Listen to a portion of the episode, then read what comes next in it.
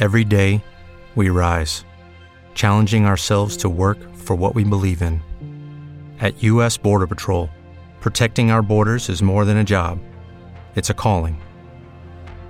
Agents answer the call, working together to keep our country and communities safe. If you are ready for a new mission, join U.S. Border Patrol and go beyond. Learn more at cbp.gov/careers.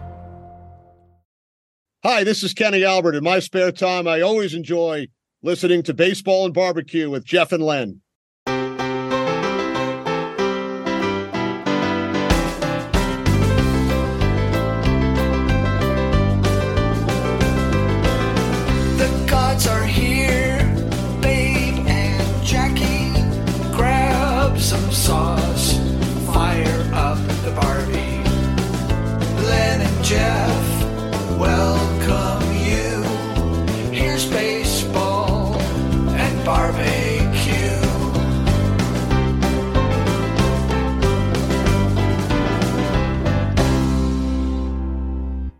From the studios of Baseball and BBQ, this is episode number 210 of Baseball and Barbecue. I'm Jeff the Oak Coot Cohen, along with Leonard Hollywood Aperman. Welcome you back to our show, Leonard. Hello, Jeff. Hello, audience. It is so good to be here for episode 210. I, I'm too mellow, though. I got to up the energy because we've got guests, two guests, Jeff, that were filled with energy. Yes. Actually, two guests and a guest co host. Oh, always like Yeah. those guest co-hosts. We, we do. And so, guest number one, we've got Robyn Lindars of A Grill Girl. And joining us with Robyn is our longest running guest co host, Doug. He's gone rogue, Scheiding. Okay. And guest number two is talking about it's Scott Kingdon, who wrote a book on one of my favorite, one of my One- favorite players, One of the greatest. Yeah. Tony Gwynn. Tony Gwynn, what just you never heard anything bad about him. Exactly. Mr. Padre, great, great player. And we got to see basically his whole career. So we that did, yeah. Nice. One of the greatest. So before, and I know you've got some special stuff. We we've got a lot going on, but before we get to all of the good stuff, let me tell everybody one other good thing. The last of the major pro sports leagues is off and rolling, and college basketball is ready to go as well. Bet Online remains your top spot for all your live betting action and contests. NFL, college football, UFC, and NHL are all in full swing. BetOnline is your number one source for wagering news, odds, trends, and predictions. All the hoops betting action, along with every sport available at your fingertips with both desktop and mobile access at any time. Head to the Bet Online today and remember to use our promo code BLEAV. That's B L E A V for your 50% welcome bonus on your first deposit. Bet online. It is where the game starts. And Len, speaking of starting, we do have a little sad news today. Full disclosure, we recorded this on Monday, October 30th, and just a little while ago, we found out that the great Frank Howard had passed away. He was a gentle giant. Yeah. Yeah, he was six, 87 years old. You know, he was a coach for the New York Mets when I was there as a intern. And I Oh, remember I remember seeing him in the clubhouse, this big six foot eight giant of a man sitting at a, at a bridge table playing solitaire in his jockstrap. It was quite the sight to see. but Frank Howard was the nicest, one of the nicest people I ever met who played the game, and he will be missed. Did he manage the Mets? Right for for a little while as an interim manager. He Right. was uh, the rookie of the year. He was a four time All Star. and he was he was on the winning team on the 19 on the 1963 Dodgers winning the World Series. He had MVP votes, so he was a, a terrific, terrific player. He's also known very well in Washington because he did play for the then Washington Senators, and and the Washington Nationals have honored him uh, in their Ring of Honor. Yeah, 87 years old. Another guy who, you know, I don't remember hearing anything bad about him, but like I said, Tony Gwynn was someone, you know, there's there's there's very few people that go their whole career good things about them. And I I mean, I didn't know much about him um his whole career, but uh, I certainly knew when he was uh Mets manager. Anyway, it's yeah, it's sad. So we send our condolences to uh, his family and to all all of his fans. Jeff, I know that we're going to have uh, Robyn Lindars, Yes. and we're we're going to have uh, Doug with us, and uh, just want to tell everyone stay tuned because Jeff has something for you after Robyn Lindars. You're not going to want to miss it. So here we go with Robyn Lindars, Grill Girl. Our guest has taken her love and skills at outdoor live fire cooking and has created a brand that embodies all that's good about barbecue. I could go down, there's a list, a long list. I mean, the research, I saw a, a magazine that's hers. I, I, she has an incredible website. We're going to get all into that. She was born in Mississippi. She loves fried pickles. And that's just, that's just a little bit about this terrific person. Oh, And- wow. That, my friends, is Robyn Lindars. She is of Grill Girl and joining us with Robyn, as we just said to Robyn, when we have a big barbecue personality on, we need to call in our heavy hitter, and that is our longest running guest co host, Doug.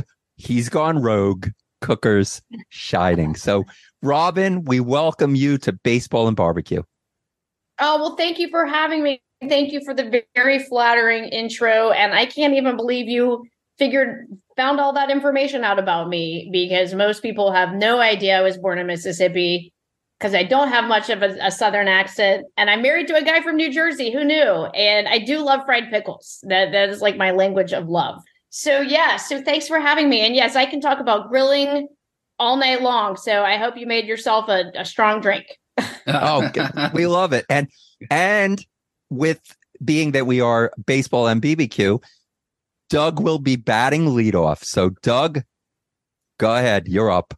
All right. Speaking of Robyn, I'm. Uh, where is your dr- strong drink? I mean, I have it right here. Ah, okay. I thought maybe you'd lost your touch or something. So, but uh, yes. All right. So we, we go way back.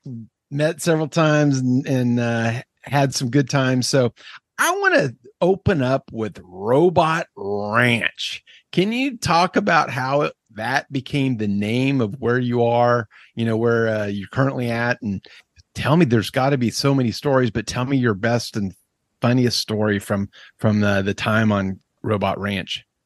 That's a great question. I I know everyone's like, where the heck did they get that from? And it actually has a long progression of back in the day. So people may not know this, but I'm from the South, but I was like, I just kept moving further south and I and I just kept going and to where you really can't go much further.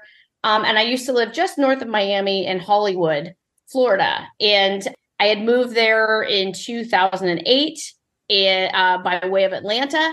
And um, when I moved there, you know, that's kind of where Grill Girl actually got my the start. So I can kind of segue on that later.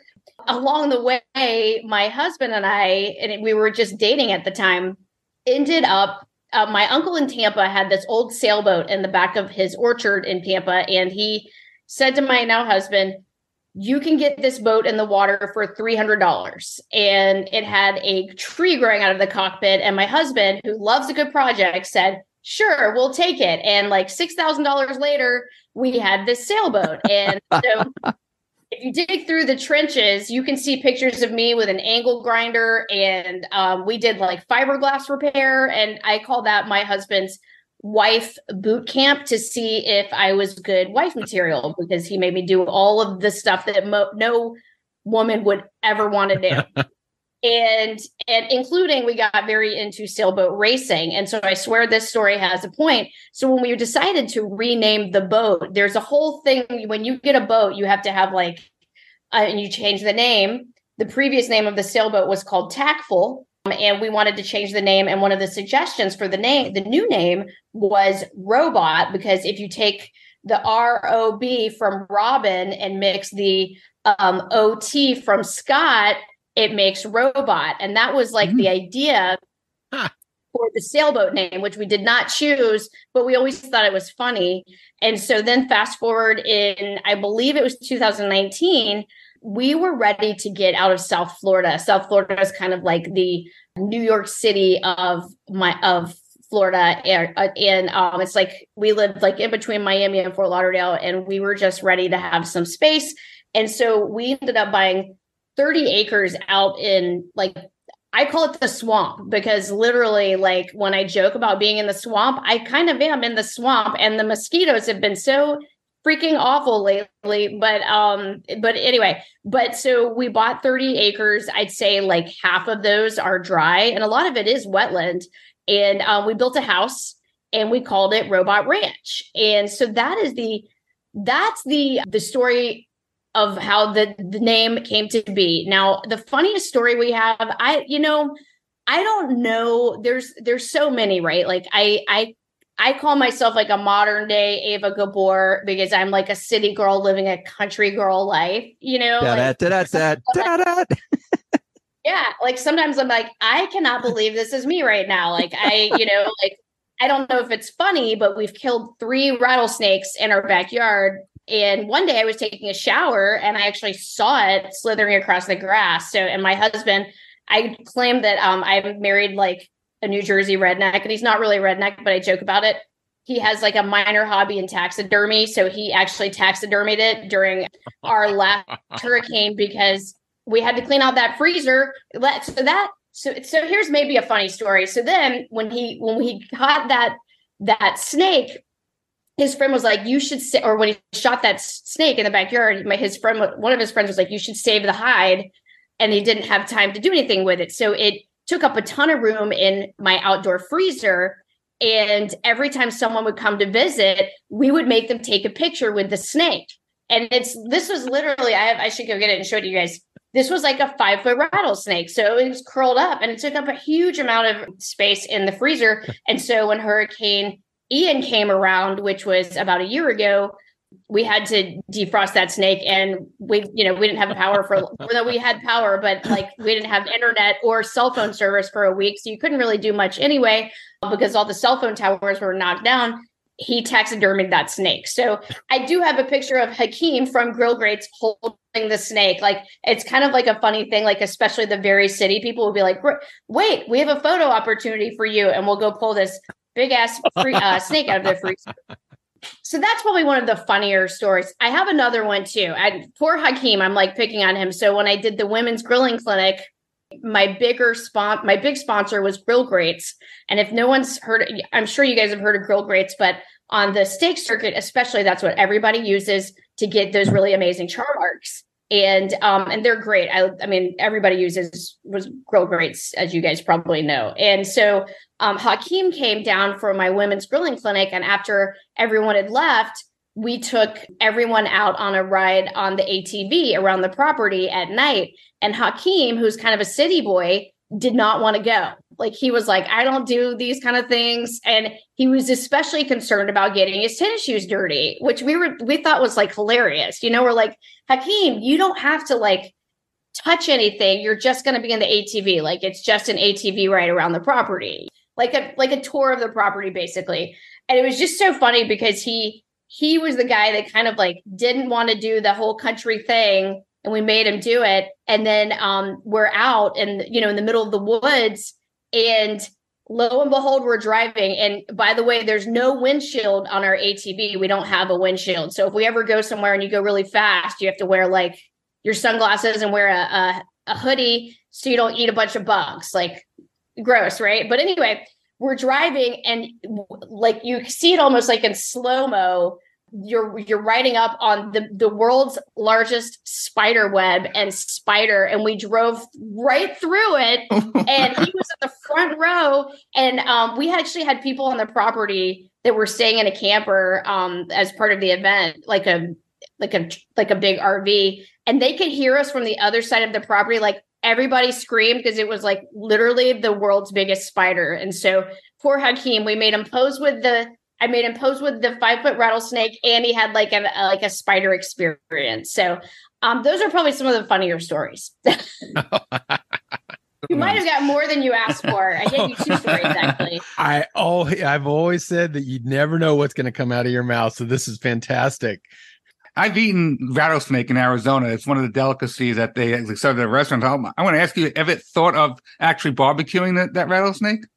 You know, I thought about it, but um, when I was on this barbecue team back in the day when I started doing Memphis in May, it was like the first barbecue team I was on, and they were they were like the animal house of barbecue called Two Sauce to Pork was their team name. and for our exotic, and you've probably heard of them, Doug, right? Like um, I remember that name. Two Sauce to Pork. Gotta gotta love these team names.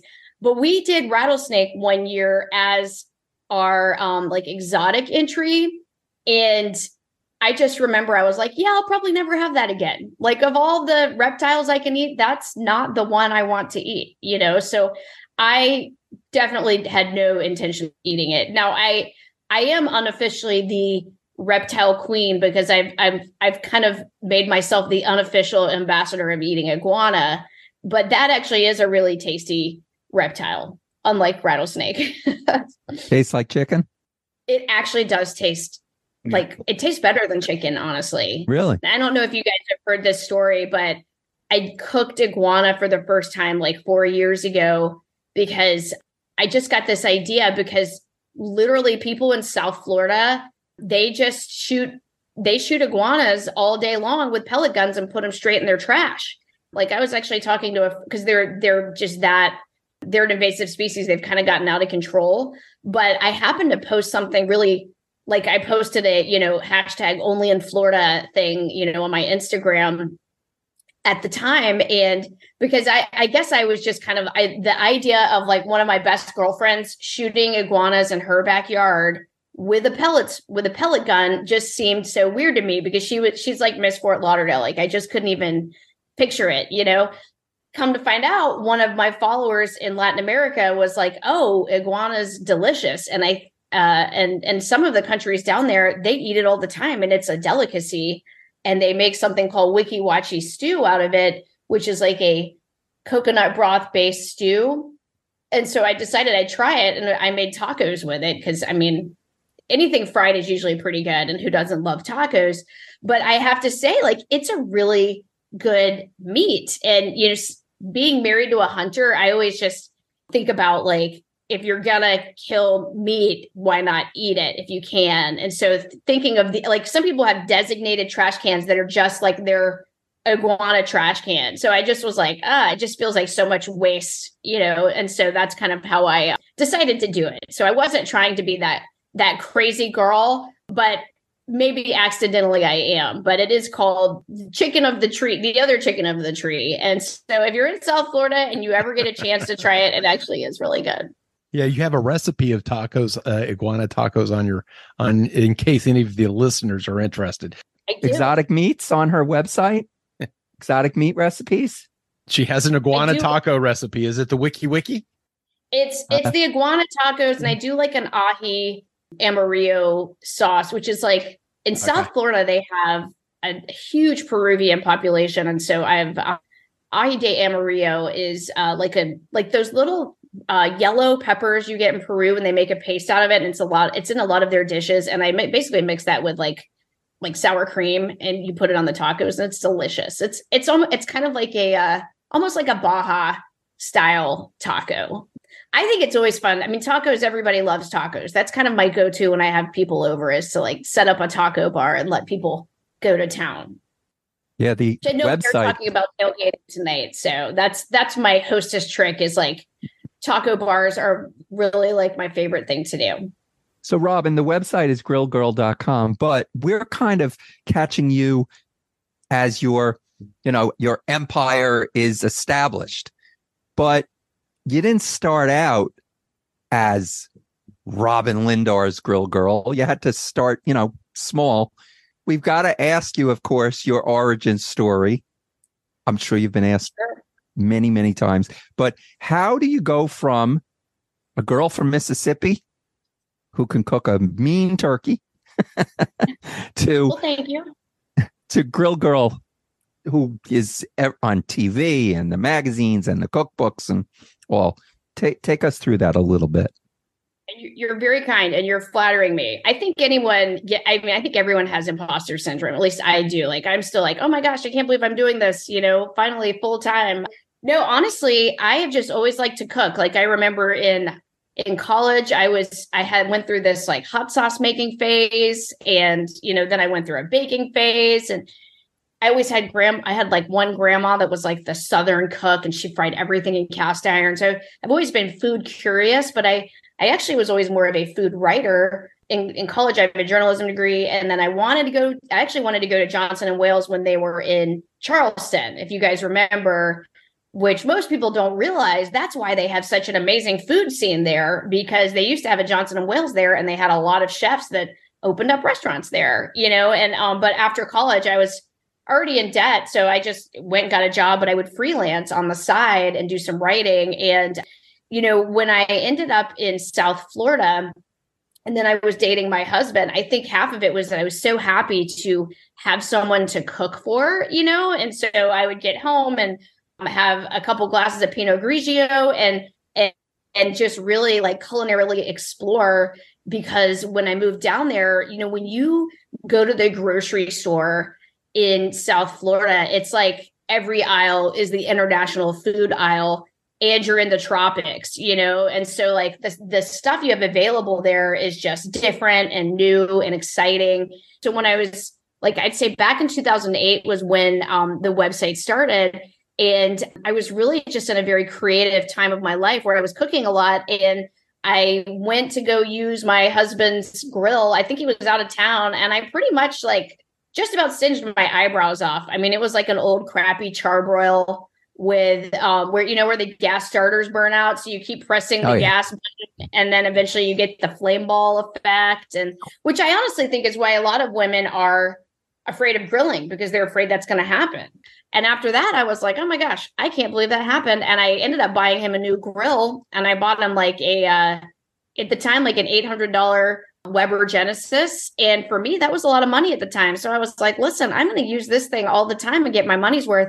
And then I felt really fell in love with grillings. I think for a lot of women now, their gateway grill is a pellet smoker because it's easy and there is no flame bowl effect. You base it's like an outdoor oven, right? You press a button, beep, beep, beep. I want to be 350, just like my oven, or 400, or I want to smoke and put in 250. But the gas grill was my my gateway grill and then I, uh, and you know, I was just having so much fun, like exploring like different stuff and throwing random stuff on the grill. I'm like, let's bake on the grill. Let's, you know, let's do oysters on the grill. Let's, if we can do it in the kitchen, let's do it outside. Because, you know, it- the tropics were new to me. I was like, why would I want to be cooped up in my kitchen when I can hang out in my backyard and I've got parrots perched on the power lines, you know, and my, I can throw coconuts in the, the pool for my dogs. And so, anyway, it just kind of morphed and it was very much a blog you know? It wasn't like like the website it is now. I mean a lot of my recipes were like a mixture of me talking about my life with a, a recipe thrown in you know? Like you can still find some of the old school the og grill girl recipes like when i announced you know that i was pregnant with my kid. I think it was like a uh, a biscuit recipe because i was going through a biscuit. But so that is how the blog came to be was i mean it really like a whim and Pinot Grigio. And one night I was like, I have a blog now. And it was very much, you know, it's kind of been a um, journey, you know, to kind of build it into a brand. Like I, I actually only quit my day job like three years ago to finally do this full time. So it's been, but it's been a fun process. Like I've learned a lot, and I, I just, I feel like a culinary explorer you know like i try stuff out on myself. I, I share it with others and you know and just a perpetual student. I feel like especially on the grill there's so much that hasn't been explored and um and i'm i'm here for it you know like i i honestly i think that the hardest part is that when you try to take something you love and turn it into a business you can sometimes almost take the fun out of it because then you're trying to run it as a business you know what i mean? Like for me i think what's really awesome is when i actually do have time to cook and i'm not just doing things like search engine optimizing recipes on my website or you know stuff like that or like editing content i think that's probably the hardest part for all small business owners and entrepreneurs is like trying to figure out how to scale and figure out how to in a smart way hand things off to others because you can't do everything and then also grow at the same time. So but no it's been a ton of fun and um, you know cooking is a family affair like hunter actually entered his first grilling competition not last year, but the year before at the Shed Steak Showdown, and he got sixth in in his first grilling competition. So I was I was pretty stoked because he was competing against like pretty seasoned teenagers. And I'm not gonna lie, I was like the momager. You know, I mean, we had like a recipe plan. We did like they all do grilled pork chops, but we had like a grilled pork chop in my rub with an orange miso glaze. So I might have been a little more hands on than all the other parents. I don't know, but I'll take it. You know, I wanted him to do well and, and he had a good experience. So he's kind of getting into it too, which is fun. Awesome. I wanted to ask you on your Instagram profile if you could explain what real food advocate means and what it means to you.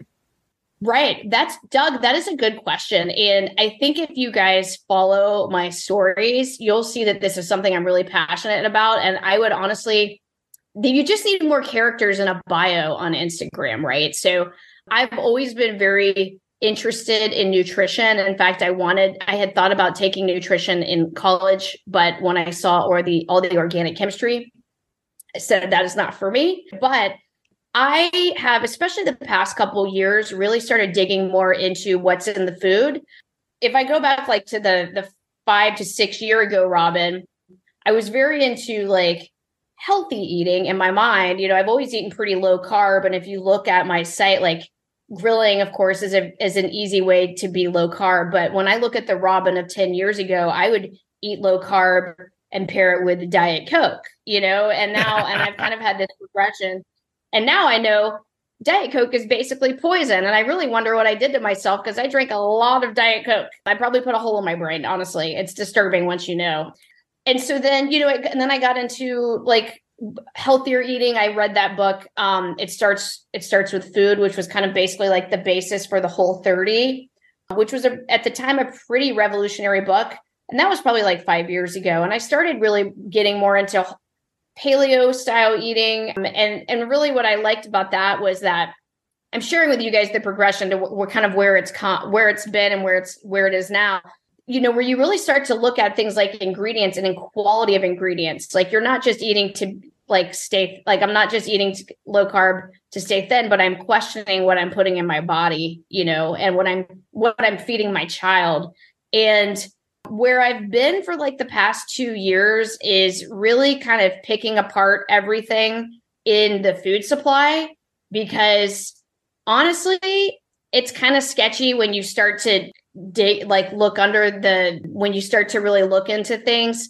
Like, uh, like when you realize like other countries won't take food from the US based on our food practices, you know, and probably the biggest eye opener to me was I read this uh, this report on glyphosate, and I don't know if most people know this, but you know, glyphosate that's like Roundup, right? And it it ties into GMO crops because these crops are genetically modified to be resistant to they're or they're called Roundup Ready to be resistant to glyphosate, which means that when you eat GMO crops, you're eating a I think what really I kind of red pilled myself because I realized that like literally everything in our food supply has some level of a poison on it. And it's i'm not trying to be hyperbolic but it's it's it's really disturbing when you get into it. And so i started like writing this clean eating guide and i i literally cannot finish it because i keep finding new stuff that they're doing. I mean it's just um it's disturbing. And so what I ended up doing was so when I read that glyphosate report and just just to like recap for all of your readers, I think the most disturbing part is that what a lot of people realize is that they you know that like fruits and vegetables could be sprayed. You know that a gmo crop means that it gets sprayed but what most people don't know is that glyphosate is used as a drying agent. So even things that you would not expect to have a very large dose of chemicals in them do. So things like oats and oat milk and wheat that you put in pasta. So people you know like if you hmm. and what it's really made me realize is that all these food all this food marketing that's going like where everyone's like oh it's plant-based it's plant-based yay. It's just a bunch of bs it's marketing and it being plant-based is actually worse for you. And and i and i realized like in the 90s when i was like a like my teens that was when the low fat craze was in and, and that's like let's carb load. It's okay because it's low fat. Let me pig out on, on snackwell snackwell's cookies and you know what i mean? And so it just makes you realize that everything is that that's in your face usually has a corporate interest and it has nothing to do with your health right? And so part of this i got so triggered because doug you know i'm a steak judge. I do steak cook-offs occasionally and i eat a Yeah. lot of steak. Like i love steak. Who doesn't love steak i read this glyphosate report and i couldn't really get to the bottom of what the data was telling me and the most disturbing part for me was that the levels of glyphosate in the like alfalfa and hay that they actually fed the cows were off so off the charts high that I was disturbed by the levels that they were eating. So I actually um Oh, no I couldn't I couldn't get to Yeah. the bottom of whether or not a cow when it ingests all that herbicide if it goes to you, right? And so I actually and it cost me a lot of money, but I I mean I was I lost sleep. I was losing sleep over this. Um so I went and bought a bunch of meat from the grocery store and also from like just conventional and then also from organic producers and I wanted to see what the data said about the levels of glyphosate in the meat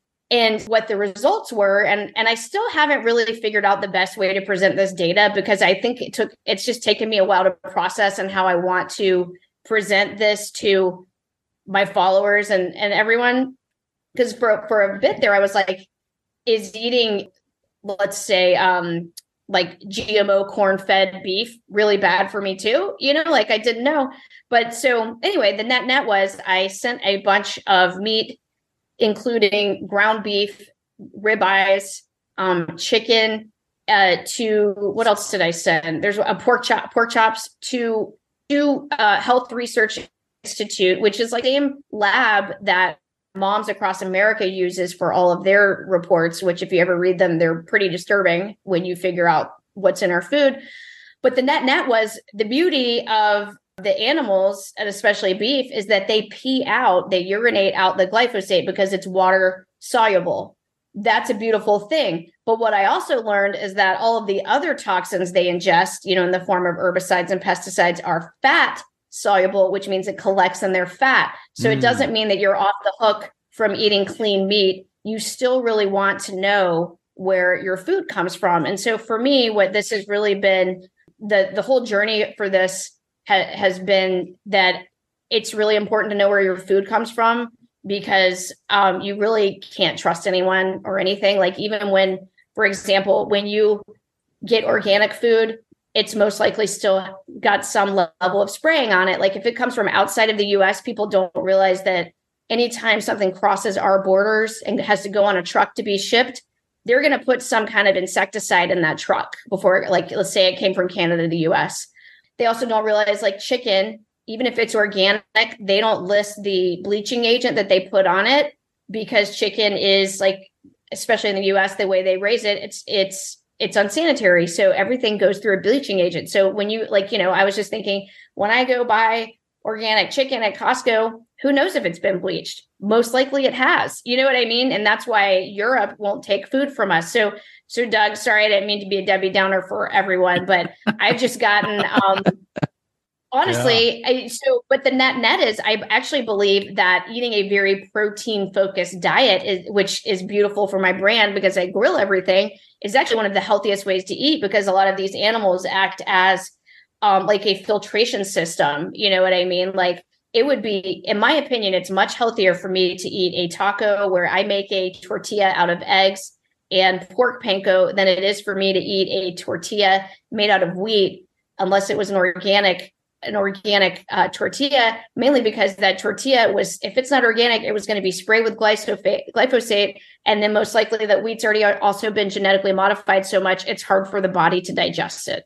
As a net net, and to kind of put a like a like a book in this conversation, I've actually joined like a food buyers club locally here where I am in in like North Fort Myers, Florida, and Punta Gorda area where I found this guy who's awesome, and it's a it's a faith based Christian organization that it's a way to operate kind of outside of having to shop at the grocery stores of the world. I'm not saying I don't go to the grocery store because I have a terrible green thumb and my growing skills have my have been terrible. But the point is like everything that you source through this buyers club comes from local farmers. You know that the meat has not been injected with a bunch of stuff, and you're also supporting local growers and, and helping local small businesses. So so if you like see my story today, I was talking about raw dairy. Like I can't eat cheese or milk, but if it's raw, I can because what most people don't know is that when you pasteurize dairy, you kill all the natural digestive enzymes that they already have. So if you can get raw dairy from a trustworthy source, it's actually like very healing to your gut and your gut is tied in with your immune system. So it makes sense to want to heal your gut. So anyway, so that's a side of my brand outside of grilling I, that that's definitely grown and it kind of differentiates me because yes, I love grilling. I love good food. I'll talk about tailgating snacks all day, but my recipes will all have a twist on them. Like when I tell you use bacon, I'm going to be like, you should buy nitrate free bacon from a tr- source you trust because I've done the research to know that companies like Smithfield, which I previously had had sponsorships with, like up to like four years ago, actually do feed their their pigs garbage. Like it's legal in the state of North Carolina to feed pigs garbage, and that's really gross. Which is why you want to know where your food comes from. so Wow. sorry, I didn't mean it is it is legal and that's disturbing, but I didn't mean to gross everyone out. But it is nice to you want to know where your food comes from is the point. Like you want to know. Ab- Absolutely. And you you mentioned tailgating, and we are baseball and BBQ. And I know you wrote to me that you have tons of tailgating hacks and recipes for, for tailgating.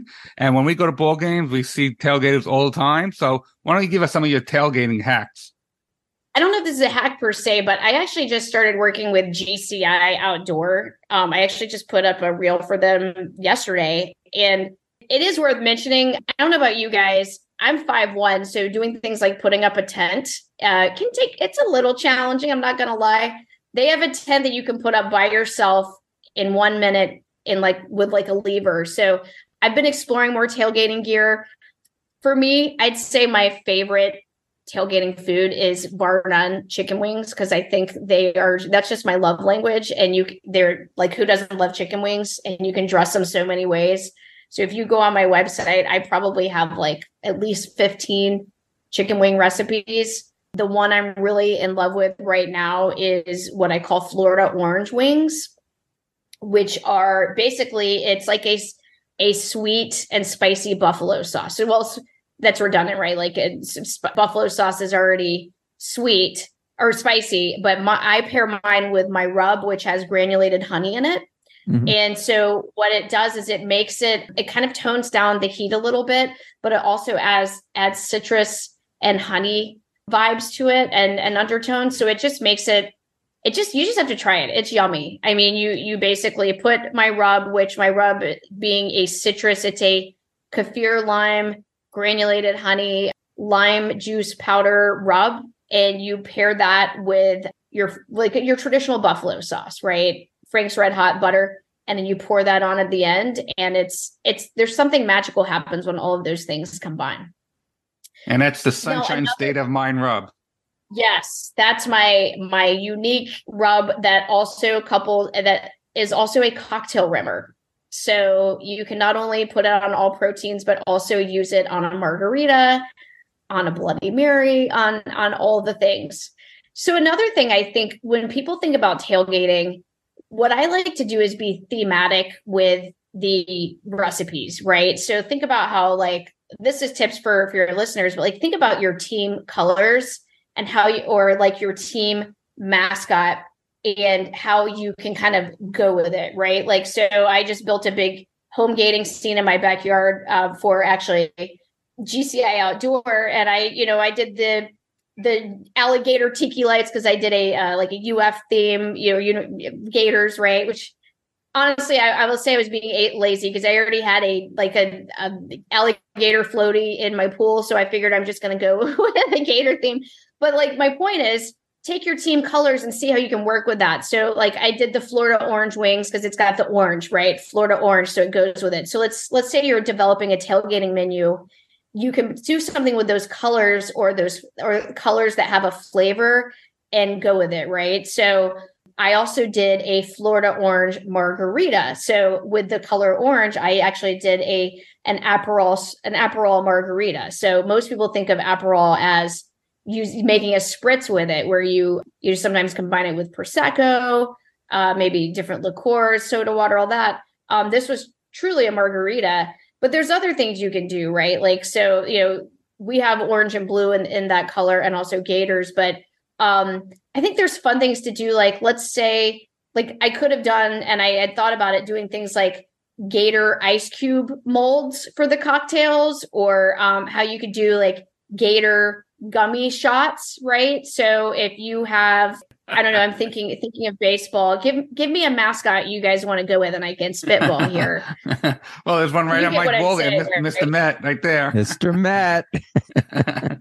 right there. so you can you can like kind of build on a theme um other things i've done before and and i always have contributing writers that give me great ideas is like mini pizzas and you do the toppings with the color of your team so let's say you're you know like you're the, the i'm trying to think you guys i'm not super baseball minded so i mean i don't know a lot of so bear with me but um let's just say you know you're you're um, a red and white theme you could do like an alfredo sauce base for your pizza and then do like chopped red peppers or chopped orange peppers and really kind of go with the theme that way or if you have black in your in your colors you could use olives. So there's like lots of little things you can do that way you know to kind of build a menu based on a theme and, and just have fun with it i mean for me i'll be the first to say i don't really care that much about sports but i love tailgating because i love a good party with lots of finger food and i think that's what it's about you know Well, you- You, Robyn, you wrote, um, there's a few articles online. One I was very interested in.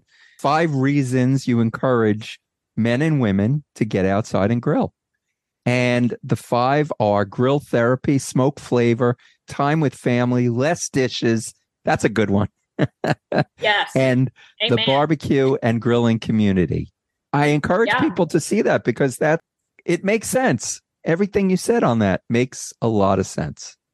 I don't think people, if you if realize like if you do grilling right, it really is less dishes, you know. And oh, I Oh, yeah. I feel like, especially to women, I need to like shout this from the rooftops because it's just such a missed opportunity. Like for me, I, I really in 2024, it's my goal is to really start doing more marketing to women because I still feel like a lot of like even the grill brands out there still only speak to men as it relates to grilling. Like if you look for a stock photo for a, a woman behind a grill, and I can tell you this because I was looking for some, there aren't any. Like they do not exist. Um, and so I just you know, my background's in marketing. I think of like if you've already kind of saturated 50% of the population, but you know that the other half has not really been marketed to and has a ton of purchasing power, why would you not like try to market to them? So yes, I think the the whole idea the whole idea that there are less dishes. Like think about when you make pasta and you you get at least four dishes dirty when i mean four pots and pans dirty when you're cooking versus grilling.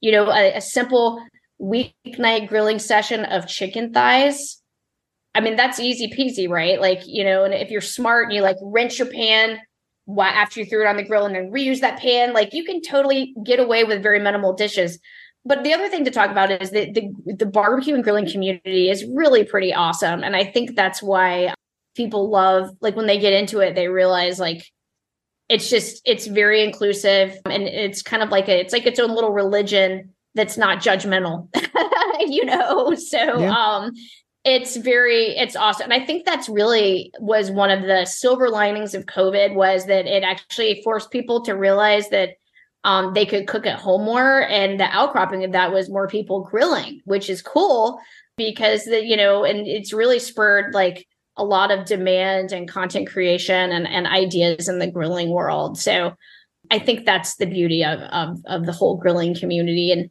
I think some brands have embraced that really well. Like if you look at a, at a company like Big Green Egg, they've really capitalized on like the experience, right? Like I mean, it's it's actually brilliant if you see what they do, how they host these egg fests, and people will go and spend their own money to go cook in a festival for other people just to be part of that experience. But like, there's not really any gain for the person who cooks in it, other than just they they enjoy cooking on eggs, and you know, but like you know what I mean? Like it's it's an opportunity for egg to market themselves where their own users do all of the marketing, which is brilliant. So um so yeah, but it, it's it's very much a community and, and it's it's really cool to to see more people coming into the fold. And and I do I see more young people getting in.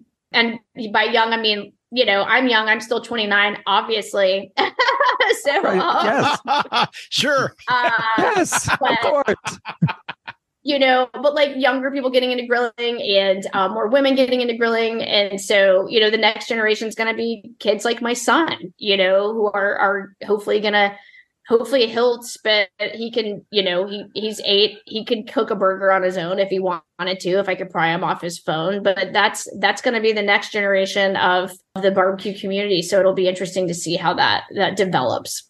You know, it's very interesting because baseball is very slow to embracing women in the game. I mean, it, it- you know, the fact that Kim Ng was the, you know, GM of the Marlins and we still are waiting for a regular game, regular season game umpire to be a woman.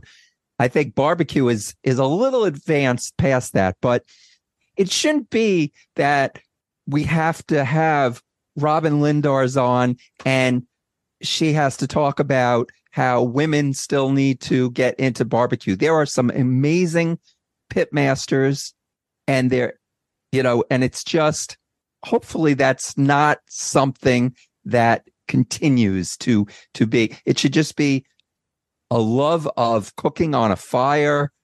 I I hope that one day it's just it's a it's a pit person and that's it. You, you know what I mean? I agree. I totally agree. And you know, and I don't want to say no women are into grilling, you know, but I think in my world, like of Instagram and seeing other people out there, there's plenty of women in grilling. But I think like let's say, for example, I, I went out one night and had a girls' night to myself, and I went and you know, this is how this is how old I am. That it was exciting for me to go uh, grocery shopping at Trader Joe's and then go have um, a glass of Pinot Noir and a steak at uh, Outback because someone else cooked it, and you know all the things, right? And so I'm sitting next to this couple, and it's just like, I, I guess I do my own research, right? But it's like the woman's like, oh.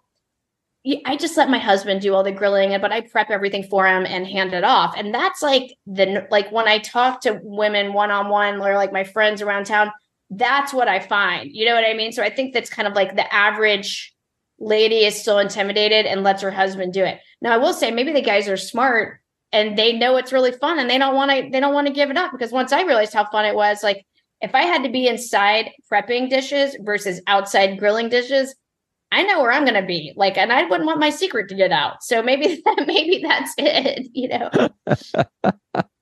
yeah, the guys are kind of, you know, they're outside and they're, ah, damn, I, I, I burnt myself again. You don't want to be out here. No, it's terrible. The mosquitoes. cut some more vegetables, please. That's the important part.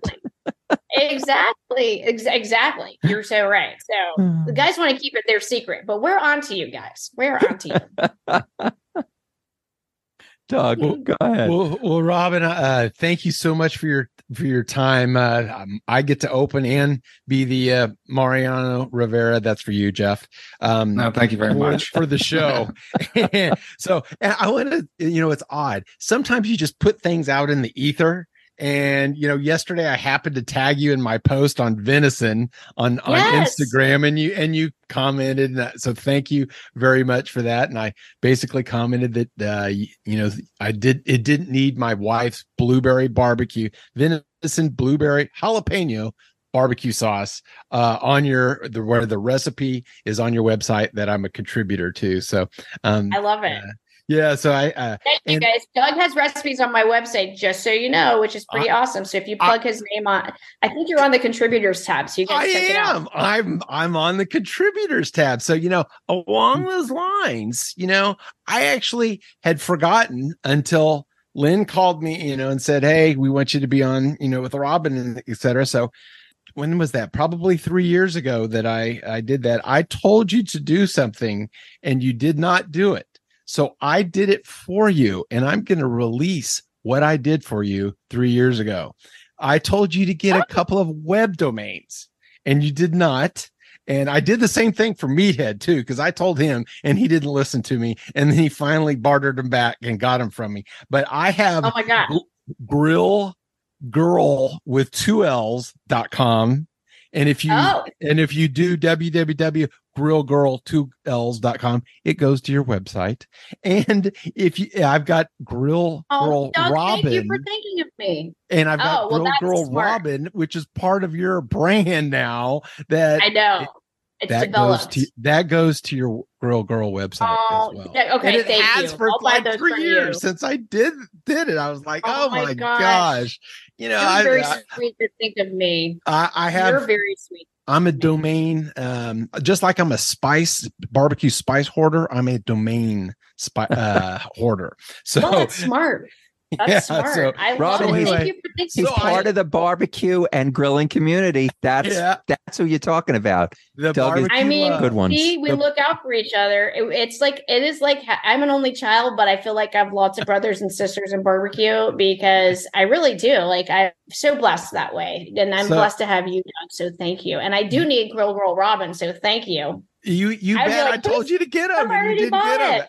I did the same thing with Traeger. They I told them to get them and anyway. So, but I thought that might be worth maybe getting a recipe or two back uh, more on your site. So I would hopefully, love uh, any recipes you got, Doug. You you bring them. I always need more content, right? It is like I'm. I've always need more stuff, and I will say I got my Facebook page hacked. So if everyone will go like my new page, I just went from twenty seven thousand followers on Facebook to like two hundred. So um, because Oh. I just started a new because uh, Meta is actually really terrible to work with. Um, yeah, that's the the beauty and the curse of social is that it's great until you need their help and they'll never help you. So, like at least at Meta, there it's yeah. So anyway, if it, if you guys want to follow me, I'd love it if if you guys could follow my new page, which is I think it's it's I started it. It's uh, grillgirl.com, aka Robyn Lindars is how it pulls up. Grillgirl.com, aka Robyn Lindars. You got it. and I hope that never happens to you.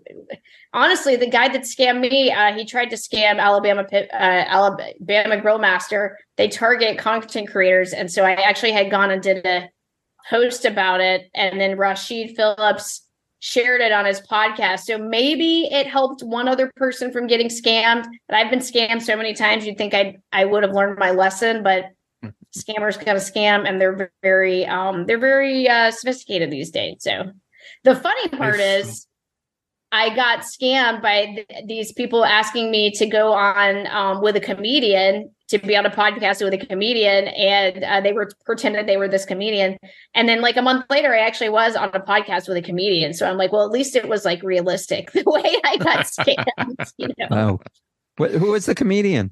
I was on with Dave Williams.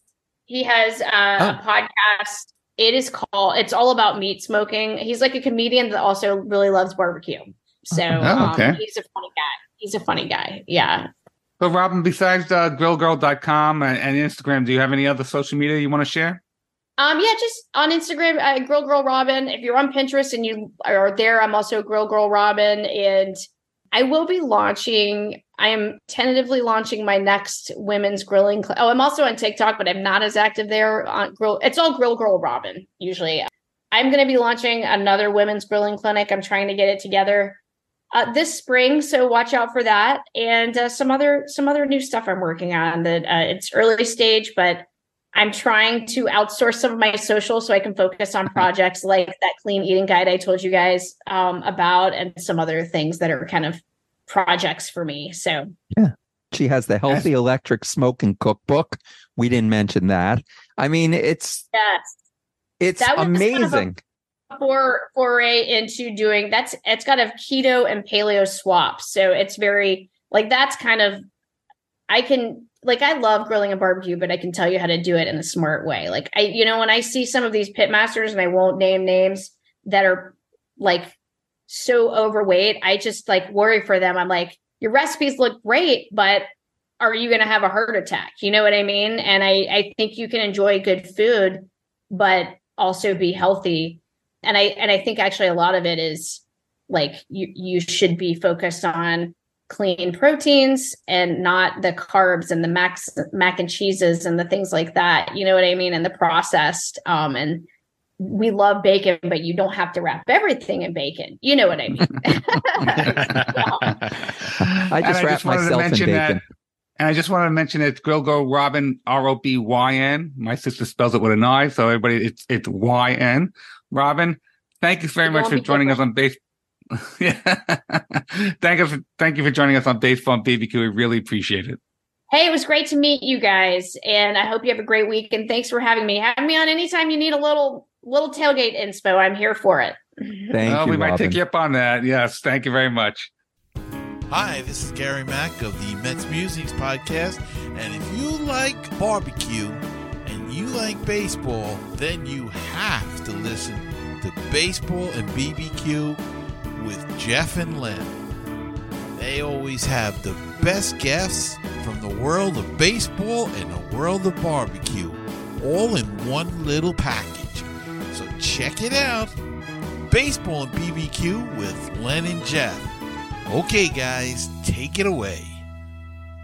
And thank you very much, Robyn. She is definitely one of an interesting, interesting guest.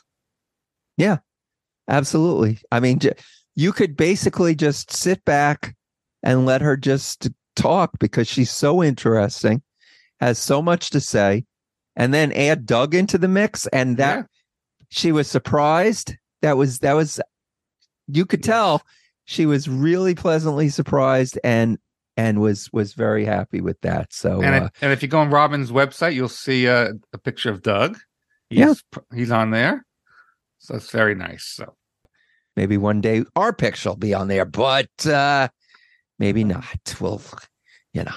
yeah, we shall see. Jeff, before we get to something from you, let me tell everybody to go to baseballbbq.com. Baseballbbq.com, grilling tools and accessories.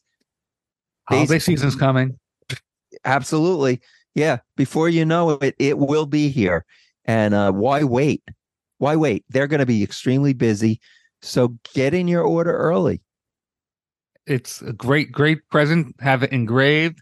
It's unusual. It's a, t- a conversation starter, and it's great tools. So go to baseballbbq.com. Right. Okay. Now, Jeff, give us your your pre-holiday gift to us. You're going to give us your two cents. Yes. yes, my two cents. Well, it's all coming down to the wire. Fans complained and complained about how the best teams were eliminated early in the playoffs. Well, boo hoo. Rob Manfred and his crew, the owners, and Tony Clark with his followers, the players, have agreed to that format. Baseball has moved to an NCAA tournament model, folks. And folks, it's not getting it's not going back. But regardless, the Rangers and Diamondbacks are giving us a compelling World Series. Well, at least of this recording on October 30th. Len, did I just say October 30th? Shut the front door. October 30th is only game three. October 31st is game four. November baseball is here to stay. I can't wait for the Rockies and Twins to play the World Series outdoors in frigid temperatures, but I digress. World Series should end by mid October. Never going to happen, but that should be the goal. One way to speed up the playoff is to is for a first round best of three, play it over two ga- two days. Double header the first day, split double header, of course, because why would the parties give up a, a paid gate? And if there's a sweep, well, series over. If not, it's a winner take all. And it takes two days. The format has been talked about on podcasts, talk radio, and fan forums. Everyone complains, but no one has the answers. You want the top teams to play for the championship? Well, then MLB must reduce the number of teams in the playoffs, not more teams. And my friends, that ain't happening. Disagree? Call 516 855 8214 and tell us your two cents. Anyway, enjoy the rest of the World Series, folks. What's left of it. We know it won't we know there won't be any weather issues. And that's my two cents. Nice. Okay, thank you. Yeah, I'll I'll give you a nickel for that two cents. And I mentioned a phone number. I'll mention it again 516 855 8214. Email us if you disagree. Baseball and BBQ at gmail.com. Comment on our Facebook page, Baseball and BBQ. We have a Twitter or an X at Baseball and BBQ. Instagram, Baseball and Barbecue, where barbecue is all spelled out. Our website is www.baseballandbbq.weebly.com. Please rate, review, share, subscribe, all that Tell fun your stuff. friends. All right, Jeff, I'm going to say something. Yeah. I know that a lot of people don't like the way the playoffs went because the best teams got eliminated. Okay. But if you're a fan of Texas, you're a fan of the Diamondbacks, the Arizona Diamondbacks, okay, the fact that they are now playing in the World Series, you would have never thought it.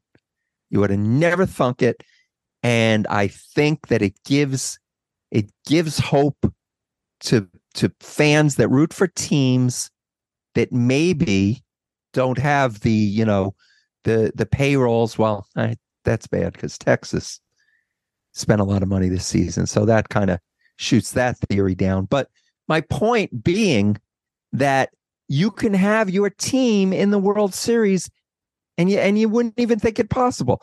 I don't I I I kind of like the playoffs. I like So I- you you like tournament style playoffs.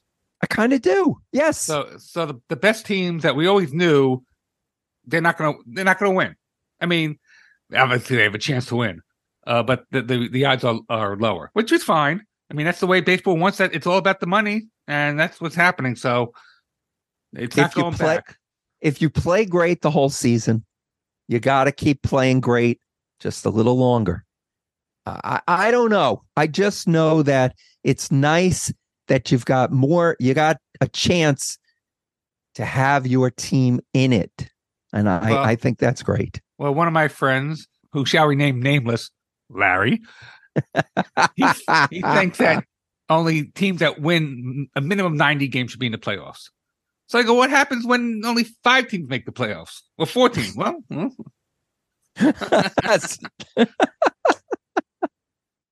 I don't know. I I just I'm enjoying it. okay. Well, you I'm know what? The playoffs. Come next season, there'll be at least five new managers in places. You know, the, the five teams looking for managers the Angels, Right. the Astros, the Padres, the Guardians, and the Mets. And the Giants just filled their their uh, managerial spot with uh, Bob Melvin, who went from the Padres to the Giants. Right. There were six openings. Now there are five openings now. I love when a guy gets fired by a team because he's terrible and then gets hired by another team and they say, "Oh, we're so glad he's he's a perfect fit. We're so glad he was available." And and and then a couple of years later they say, "Ah, didn't work out." And you know, Len, our next guest talks about Tony Gwynn. Any manager would love to have Tony Gwynn on his team. Yeah. Absolutely. yeah, that is that is obvious. But before I get to that, Jeff, let me just tell everyone one more thing. The barbecue quote of the week. Barbecue is an expression of love shared with friends and family. Now, the person that said that is unknown, but I have a feeling a lot of people say that, but it is a quote. I could have sworn you just said that. I, I could I could take credit for it, but somebody said it and it just says it's unknown, but it is a barbecue quote. Tony Gwynn, we were talking about Tony Gwynn, Jeff. yes. I think everyone's going to really enjoy this interview. I think they're really going to enjoy the book. I think anyone that got to see him and his career got to enjoy. He really was just Mr. Padre, played his whole career with one team. And what an amazing hitter. Amazing hitter. You know what? He wasn't a power hitter. He hit for average. He had, you know, he he had his his extra base hits or whatever. What what a player. Anyway, listen to this interview with Scott Kingdon, who has written the book Tony Gwynn, The Baseball Life of Mr. Padre. Today, we are talking about the great Tony Gwynn, Hall of Famer Tony Gwynn, 15 time All Star, five time Gold Glove, seven time Silver Slugger, and eight time batting title champion. Lifetime batting average of 338, and he received 97.6% of the Hall of Fame vote. We are speaking to Scott Kingdon, the author of the new book, Tony Gwynn, The Baseball Life of Mr. Padre. Mr. Kingdon specializes in writing about sports, law, history, and current events. Oh, he is also a former corporate litigation attorney and certified mediator. Welcome to Baseball and BBQ, Scott Kingdon. Thank you. Welcome, Scott. Glad to be with you. Scott, are you a native California? No, I'm not. I'm actually a native uh, from Indiana. From Uh, now I Indiana. live in Florida. Why the interest in Tony Gwynn? Now, that's a good question. So, uh, I think my first interest started in the late 1990s. I was at the Louisville Slugger Museum and Factory, and we were touring the back part, which is where they're making the bat. And they're talking about various bats for various levels of baseball. They get to the end, they're talking about major league bats, and they refer to a particular bat, the tour guide being made for a particular player. I don't remember who the player was. But at the end of the tour, she asked, Does anybody have any question? A lady raises her hand. She says, Well, who pays for the bath? And the guide answers that, Well, of course, the major league team paid for the bath. But then the guide pauses for a little bit and she says, But there is one player who insists on paying for his own bath. It's Tony Gwynn. And she adds, She says, Mr. Gwynn believes that if he breaks the bath, he should pay for the bath. And that story kind of stayed with me. And after I retired from my law practice, I had more time to write books. I'd written two books and I was trying to think about my third book. And that story that I just told kind of resonated with me. And of course, as you recited, uh, just some of Tony's statistics. So obviously, he was a great player. And I did some research and I realized there had never been a um, full length biography of Tony Gwynn. So that's kind of how I started on that book. Well, it's a really terrific book. I really enjoyed it. And, uh, you know, finding about, about Tony's life, some of the things that he's bu- gone through and, and whatnot, it was just a fascinating career he had. Yeah, Tony, you've recited some of his baseball statistics. Uh, he was really, I think, an incredible person. I mean, I, I call him at one point in a book an other centered person. He would think a lot about other people uh, and, and what they were thinking about things. He just had that ability to not only think about himself, but try to think about what was going on around him. And so, as you saw in the book, I, I do tell some stories about that. Scott, you brought up a great point. I just wanted to get, and I want to talk about that. I want to talk about Tony's upbringing and what he was doing when he was training as a kid to become this major leaguer. But the bat, he had a special bat that eventually broke. What, what did he call that bat? Nine something. What was that? Yeah, it's the nine grains of pain. The bat had nine grains in it. And I'm not an expert on bats, but apparently that's fewer grains than a normal bat. And it was kind of, it was it, because of that, it was harder, a little bit harder wood. But it's funny because it broke, which bats tend to do. And he didn't have another one of that nine grains of pain. No, he didn't. But Tony's always had about 100 bats around. So, Yeah. you know, 100 he, he could bats. find another one. Wow. That's and he paid for them. He paid for his bats, which is unbelievable. And he had 100 bats. Yeah. That's uh, that's that's amazing. But you also you talked about him and his his charitable he was an extremely giving person. He and his wife Alicia were both extremely charitable. Let's I guess we're we're forwarding but let's talk about some of his uh, charitable pursuits. Tony, uh, I mean, and you see it more and more, I think, with athletes, professional athletes, that they make more money, they have foundation. Uh, Tony is not totally unique, but he was very much committed to that. Uh, he and his wife are especially interested in abused children. And so there was a center in, in uh, San Diego that specialized in that. There were great contributors to that, great believers in that in that society's mission. But where Tony does stand out a little bit is that, as you probably read, they they mentored uh, children that that were abused, brought them into the house, had them live with them, uh, would pay for family funeral, pay for their education. Uh, so they kind of went beyond the pale a little bit compared to what many people do. Yeah, you know, it was funny. I look around a lot on Twitter or X, whatever it's called today. And today there was a, a thing came on today about Tony Gwynn. And I was like, oh, this is interesting. It said that Tony Gwynn, he struck out in the 90s, from 1990 to 1999, 188 times. Kyle Schwarber struck out 212 times this season. That is unbelievable. I mean, the way Tony Gwynn w- played the game, and it really is a lost art. Uh, let's go back to him starting out in, in baseball. His, you write that his his hero, I guess, growing up was Willie Davis, as, as he grew up in Los Angeles. That's right. Yeah, his family was very sports oriented. Both of his parents were good high school athletes. He had two brothers; they were good athletes. So they they went out and attended sports events, and they did. They actually lived in Long Beach at this point, so they would drive up and watch uh, Los Angeles Dodgers games. And uh, Tony, uh, he's kind of an intellectual guy, uh, analytical, as some of his other family members were. Certainly, his father and, and his mother and his brothers were also. But uh, he would watch uh, Willie Davis prepare before a game, and he just liked the way Davis carried himself. And uh, as Tony Lotus later said, he said Davis was aggressive but under control. And uh, that's one of the reasons Davis became his hero. He was also, Tony was African American, Davis was African American, but also they were both left handed hitters. So there are a number of reasons why Davis was his childhood hero. And Willie Davis wasn't no schlub either, so that's for sure. he was a no, pretty, pretty good player. yeah, he made a good choice. He did. He did. And he, he decided to go to uh, going to college. He picked San Diego State, although he had a couple of, I guess, scholarships from uh, TCU or Cal State Fullerton, but he went to San Diego State because they let him play basketball. Uh, actually, his basketball was his first uh, first uh, sport, right?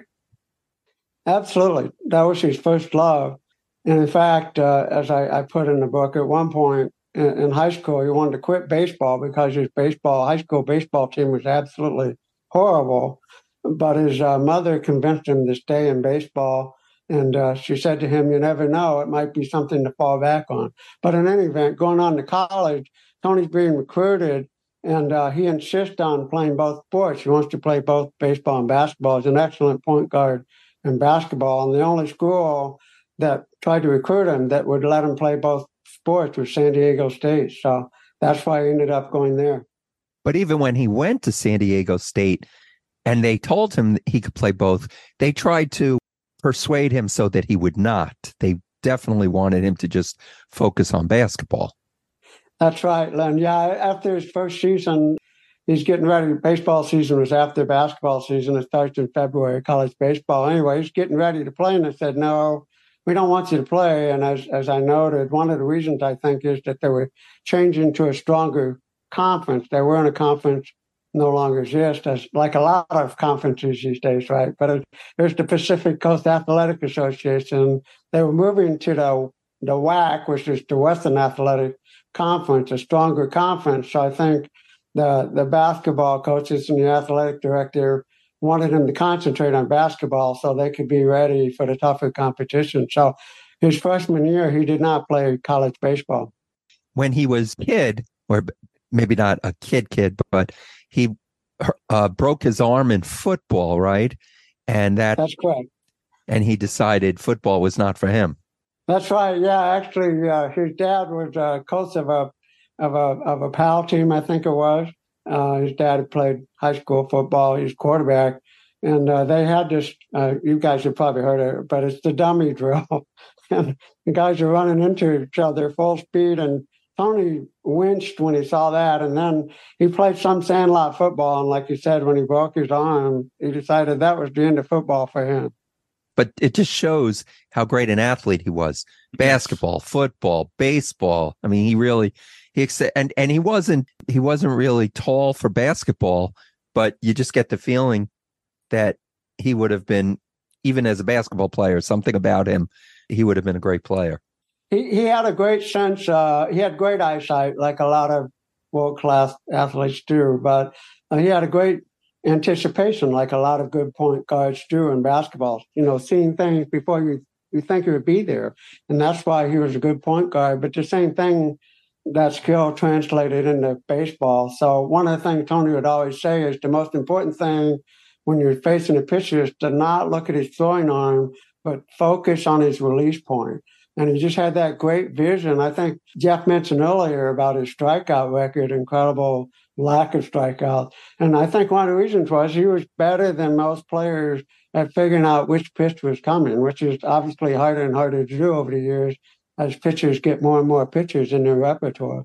He was drafted in the third round by San Diego Padres, and it was great a great evaluator of talent, Jack McKeon, who saw him play in, at at San Diego State, and he was lucky. I guess he was that he was there in the third round to go to San Diego.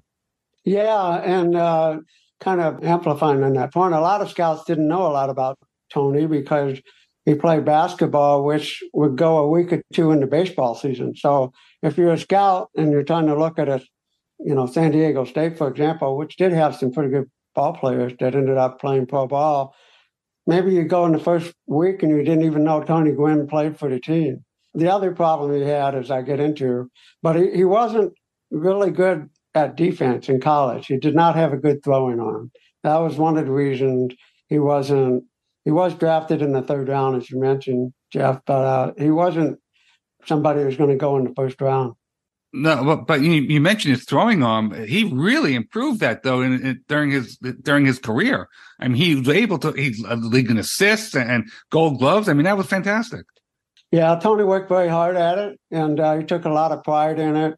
And uh, he was a very hard worker, and so I, I do tell the story after after his uh, first minor league season, uh, the Padres sent uh, coach Clyde McCullough, who was a former major league player. He was he was a coach with the Padres at that point. We're talking about 1981. He worked relentlessly with Tony on his throwing arm, trying to. So he would coach Tony out at the outfield wall and have him make throws, long throws to third base and things like that to try to get him to uh, improve his, the strength of his arm. And uh, even in the off season, the first several years of his major league career, he would work a lot at San Diego State trying to improve his throwing arm. And uh, as you mentioned, Jeff, he eventually got five gold gloves because Yes. of that. yes. Could you tell a story? I I, I love stories where uh, the the call up to the major leagues, and uh, you have a pretty good one on Tony Gwynn. Would you be able to uh, let, let us audience know yeah, that it- story? it is a great story. So, uh, Tony, uh, this is in uh, July of 1982. He's playing AAA ball for Hawaii, which is the um, AAA team at that point for the Padres. So, the night before, they had played a game, and Tony had ignored the sign from the third base coach to stop, and he, he tried to score, and he got thrown out of home plate uh, in the ninth inning, and the team lost the game because of that. He was the last out of the game. So he gets a call. Uh, I think it's July 19th. He gets a call from his manager. His name was Doug Rader, who, as you guys know, was a former major leaguer. But apparently, Rader was a guy that liked to have fun, you know, and he's kind of a character. So anyway, he calls Tony into his office, and Tony's expecting to really get it for ignoring that sign at third base. And Rader decides, I- I'm going to do exactly what he expects. So he spends about five minutes just giving it to him for ignoring that sign. And then he just nonchalantly says, Oh, by the way, you're being called up to the Padres. so that's how he got called up. talked about uh how his he improved his throwing till I mean he was the perennial gold glover, but also he worked diligently on his hitting and he didn't like the fact that the Padres did not have a indoor batting cage. That was one issue he had. He is the reason why they ended up putting one in. But he also didn't like the fact that hitting practice, when you took into account all the players and the amount of time, he figured out it only gave you like 10 minutes or something of, of hitting. He would often go to another facility in the evenings, late at night, after games or whatever, and he would work on his hitting. That's true. Yeah, actually, uh, and I don't know if he was, you know, exactly got to this point of view from reading Ted Williams' book, written in 1970, The Science of Hitting. But Williams emphasized in his book, practice, practice, practice, talking about hitting. And uh, but he points out in his book, and actually, this is something I followed baseball all my life. This is something I never thought about, but it's a great point. He says hitting practice, you got a lot of maybe 20 guys that want to take hitting practice. Pitcher's only going to pitch you 10 to 15 minutes. That takes up a lot of time. And you only have so much time in the game uh, in the day, then the game starts. So uh, Tony realized that. And, and he was also the same as Ted had this, he was a perfectionist. Uh, very much like Ted Williams. And so, as you mentioned, uh, there, was, there was a, a, school in San Diego that he eventually became a part owner of. Tony liked to joke that it was his office, and he would go there and practice. We are talking to Scott Kingdon. He has written the book Tony Gwynn, The Baseball Life of Mr. Padre. I'm going to give you a compliment, Scott. Tony Gwynn uh, unfortunately passed away in uh, 2014, I believe, right? That's correct. Yes. And, and I'm going to ask you, I'm going to follow up with in a second on this. Obviously, you know, he passed away in 2014. You've written this fantastic book. I'm going to say that if Tony Gwynn was living, he would approve of the book. And as a matter of fact, he would say to you, You want to help me write my autobiography? I think that that's how good your book is. I really appreciate that. Well, I, I tried to capture his personality. Yeah, and, and I think uh, you did. You know, it's it's in various parts of the book. It's yeah. not just about baseball. But exactly, you're right. But so that that brings me to my other question, which is obviously Tony Gwynn wasn't alive, but there are other people that were part of his life including his wife. I'm just wondering when you were doing this book and, and researching this book, if you had the opportunity to speak to anyone close to him. I did not speak to anyone close to him, actually. Um, I really wanted the research to be as objective as possible. Mm-hmm. And I guess I, I, just felt like, you know, I, I was influenced by um, a historian. Her name was Barbara Tuchman. She didn't write about sports, but uh, she was a historian. She wrote a book in 1982. It's called Practicing History. I really felt that she had it about right. What she says about writing history is you need to write it as much as possible as people knew it at that time, instead of in a book saying, you know, 10 years later they realized such and such. And I really believe that's the way to do it. So I was very lucky with Tony Gwynn in that there's a huge amount of material because of the years that he lived mm-hmm. that you can find that that describe his life. He also wrote three books. They was they were not autobiographical, but they right. provided information. And with all these sources that you can do with online searching, not to mention the fact that, as you know, there's a baseball reference website that describes every single at bat of a player's career. It doesn't get any better than that. So I was really focused on writing the history as it was at that time. I would have probably interviewed some of his family members if there were gaps in the story. But after I did my research, I realized it's all there. The story is there. Oh, and yeah. uh, I, I tried to shy, I did do some interviews, but I tried to shy away from, oh, I remember 15 years ago because mm-hmm. memories can be a problem. Right. I will say this. I, I hope to reach out to to uh, Tony Gwynn Jr. Uh, as you guys might know, he he works with the Padres. I think he's a commentator on some of their games. So anyway, I hope to I talk to him at some point. Yeah, I think he'd like to speak to you because you you portrayed his father uh, in in a wonderful light. But I, I think that Tony Gwynn, you know, besides the baseball career, was just a a very good person. Yeah, I was talking to Jeff before Albert Pujols. I uh, was equating Tony Gwynn to Albert Pujols in the respect that if Albert Pujols had stayed with the Cardinals and he had not gone to the Angels for more money and he had stayed, he could have been like the ultimate, probably the number two Cardinal of all time. Maybe people would argue number one, but he left. But Tony Gwynn did not. He stayed. He loved being in San Diego. He cared more about his family being comfortable there, and he didn't follow the money. And he's forever known as Mr. Padre.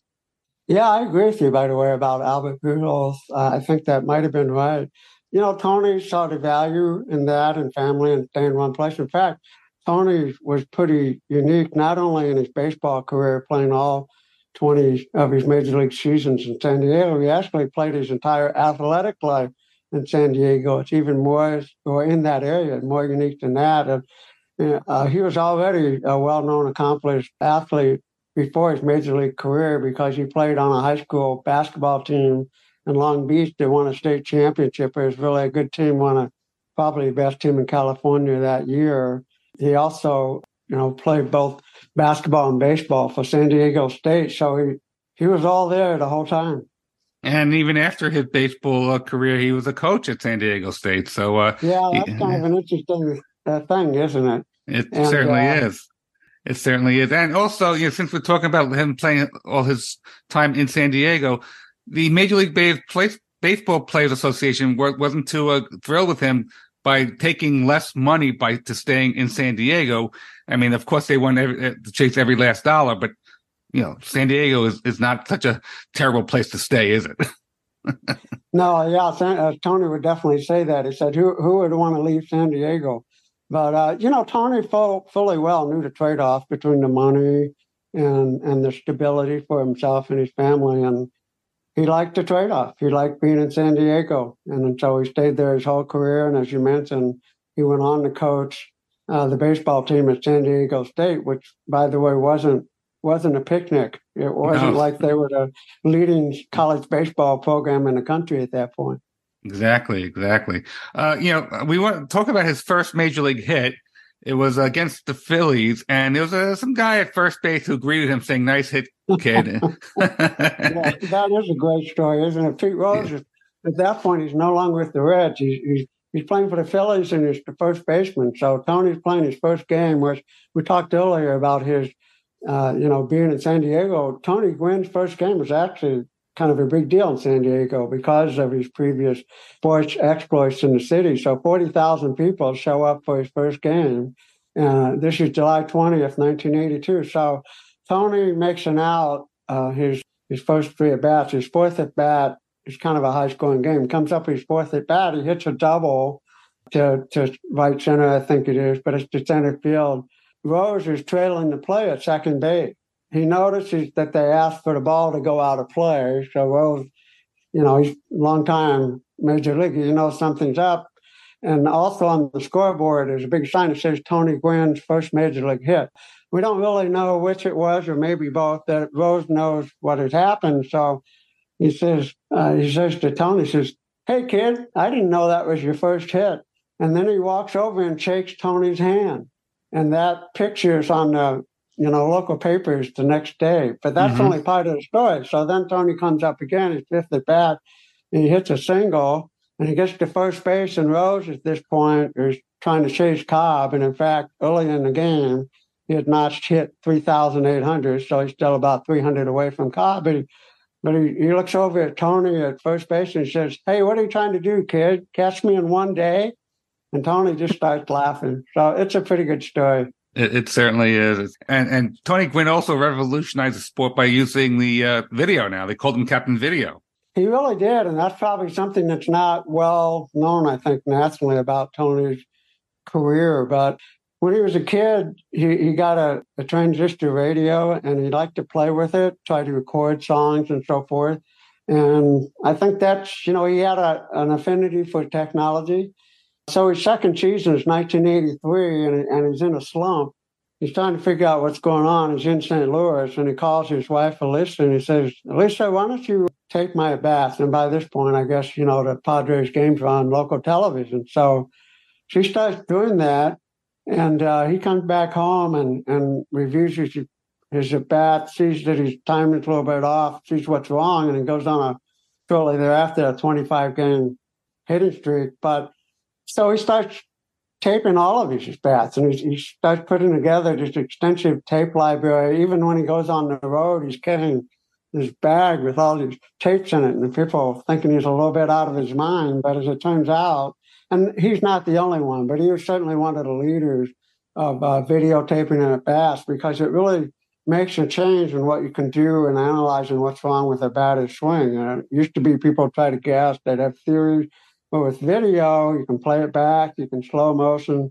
So eventually, he puts together this massive library of his at bats, and, and whenever he gets in trouble, he goes in there and looks at them, tries to correct what's wrong. Captain Video, I'm sorry, threw that in there. But anyway. One of the things that Jeff and I, when we have good baseball books, and this we've already established, yours uh, qualifies. Um, when we read these books, the tidbits that we get out of them, and here's one that I I would be surprised. I, I want to see if Jeff. Sometimes Jeff and I will like call each other or text each other. Oh, did you know so and so? You know, with these tidbits. But this one I didn't, and I'm wondering if Jeff knew this. And and I'm wondering also, Scott, if you knew this before you researched the book. In 96, Tony Gwynn fell short by four plate appearances. He had 498. The requirement was 502. I did not know, and I'm going to ask you to tell us that this was something that could be done. So, because Tony Gwynn still won the batting title, even though he was short in plate appearances. Scott, you got to tell uh, about that. Well, to answer the first part of your question, I, I, did not know about the rule either before I researched the book. But it's uh, apparently at that point, I don't know if it still is, but was, there's a provision in Rule 9 of the baseball rule book that says if you fall short of the required plate appearances to qualify for the batting title, they will recalculate your batting average, assuming that you made outs in all of the appearances you were short of, of the required minimum. They did that and they still had a high enough batting average to win the title. So they win the title, but then on the other side of the coin, they just gave him the original batting average, the official batting average. So go figure. but yeah, I, I, don't think that rule's ever been used before or since. They gave him an 0 for 4. They figured they calculated in an 0 for 4, which knowing Tony Gwynn that season, I, I don't think he would have had an 0 for 4. But let's say they gave him an 0 for 4. He still wins the batting title, but it brings his average down. But you're right. The average that they show for him, and if you look in stats, is the average without the 0 for 4. It's crazy. It is crazy, but uh, at least they thought of it. You know, give them credit for that. Somebody thought of it and put it in the rule. I don't know when it was first there, but Jeff, did, did you know that rule? Uh, no, I did not know that rule, but I'm, I'm wondering if the guy who plays second was he uh, right behind Tony Gwynn, or was there uh, enough room? I said, "Oh, you know, he deserves it anyway." Yeah, I remember it was Ellis Burks that was second. He was a few points behind. You uh-huh. know, like four to six or something like that. I, I don't okay. remember the exact number, but it wasn't way behind. Yeah. Mm-hmm. That is that is just I I saw that that was a tidbit. Another thing was that when he you kept referring to this this is an interesting number 5.5 it's throughout the book it's tony's career. Why is 5.5 so special with tony gwynn? Well as you got the number the numbers for the players on the field so the uh, the shortstop is number six the third baseman is number five. So the gap between uh, third and short is sometimes referred to as the 5.5 hole, you know, halfway mathematically between five and six. Tony was a left handed hitter, but he could hit the all fields, and he apparently got quite a few hits getting hits through that 5 5 hole. In fact, that was kind of his signature place to get a hit. Uh, he sprayed it all over, but that he did get quite a few hits. I don't know the percentage through the 5.5 hole. Yeah. Turning a little bit serious, uh, he had a good friend on our team, uh, Alan Wiggins, who had a, a, drug problem. But but so did Tony. He was addicted to a legal drug, as you call it, and it was uh, chewing tobacco, which which really uh, hurt his life. Could you talk about that? Yeah, he be, he becomes addicted probably. At least starts using chewing tobacco probably in his early college years, at least regularly, and he uses his, his whole life he gets cancer three times. Not the first time until 2010, but he, even before then, he had a couple times where something was removed, a growth from his right cheek. So, was it caused by chewing tobacco as cancer that eventually killed him? Probably, you know, because the place where the cancer was, it was called parotid cancer, which is a gland that secretes saliva into your mouth the cancer was right where he typically held his uh, chewing tobacco. So it was an unfortunate habit. I, I mean, Tony was very much against drug use in baseball, was fairly vocal about it, but Mhm. um, it was a legal drug, but he, he, he used it his whole Yeah. life, his whole professional career. And his good friend on the team, Alan Wiggins, uh, actually, actually had a, uh, a an illegal drug problem as well. And he, was- like you said, he was it would he was vocal for drug testing, which didn't happen until uh, obviously until after the steroid era. But having said that, he also went through some troubles with his teammates, which I I was very surprised. To tell you the truth, Scott, his with, with Clark, Jack Clark, Jack Clark. Yeah. calling him selfish. I, I I found that hard to believe. Well, yeah, it's a true story. So uh, this is the 1990 season, and uh, the Padres were starting to get better. They've had a lot of bad seasons over the years, but they had a pretty good season in 1999. I mean, excuse me, excuse me, 1989. So they're coming into the 1990 season. They're feeling like they've got a shot at making, uh, you know, winning the National League West. They're, but they're not playing that well, which is always kind of a background maybe to how these things blow up. But what happens is Mike Pagliarulo, I, ho- I hope I'm pronouncing his name right, but uh, he was a third baseman that, had come over to, to play with the Padres from the Yankees. And uh, he gives an interview to a New York newspaper and he says, Well, he says, there's one player on this team, he's selfish. All he cares about is getting his hits. He doesn't care if we win or lose. So that starts to percolate. It gets into the San Diego pa- papers. And eventually, um, a few days later, Gary Templeton, who's shortstop for the Padres, he's the team captain. He calls a meeting before they play the Mets in New York. This is on May 24th, 1990.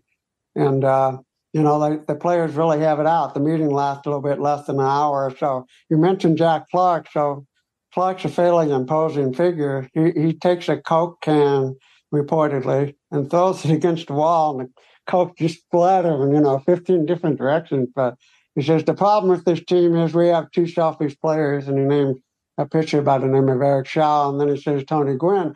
The knock on Gwynn, according to some of the folks that were complaining, was that he, that he would uh, sacrifice bunt too often to save his batting average, and that uh, when a player, which Wiggins often did, he was a great base stealer, but when somebody took off for second base instead of taking the pitch to protect the runner, he would swing at it and try to hit it through the hole was left between first and second base. They had a bit of a row, and it, it upset Tony a lot because, uh, again, we're going back to Tony's personality, but Tony's a person that prided himself on getting along with everybody. He, he and, and Wiggins is a good example. Wiggins was something of a controversial figure on the team, but Tony always got along great with Wiggins. He stayed friends with him the rest of Wiggins' life, even after he was out of baseball. But in any event, that really shook Tony up to, to find that, uh, you know, that this problem, uh, dissension was on the team uh, because of that. So it's just one of those things that happen. And uh, it, uh, but there's here's an interesting statistic. I, I, you know, I couldn't have done this on my own, but somebody did some research and found out that Tony, the rest of his career, very rarely did a sacrifice bunt. So Mm-hmm. who knows, you know, what happened there. Yeah. But uh, that was one of the things that happened during his baseball career. Scott, another tidbit that uh so a recently retired, he announced his reti- he hasn't played uh in over a year, but he announced his retirement. And he was Tony's player at San Diego State, where he was an incredible uh, pitcher, and that's Stephen Strasburg, who was uh he he credits Tony Gwynn for a lot of his success in his career, and he loved Tony Gwynn. He even referred to Tony Gwynn as his second father or like a second father. And uh, his mother was a great Tony Gwynn fan too. There's a quote in the book, you probably saw it. She said, uh, Muhammad Ali is the greatest, Tony Gwynn is the second greatest. But uh, Strasburg was considered at the time maybe the greatest college pitcher of all time. He had incredible strikeouts. He has one game his junior year where he strikes out 23 batters. So that, that gets a lot of national attention. Tony knew a lot about fame as a hall, former Hall of Famer. Uh, well, not former, but a Hall of Famer.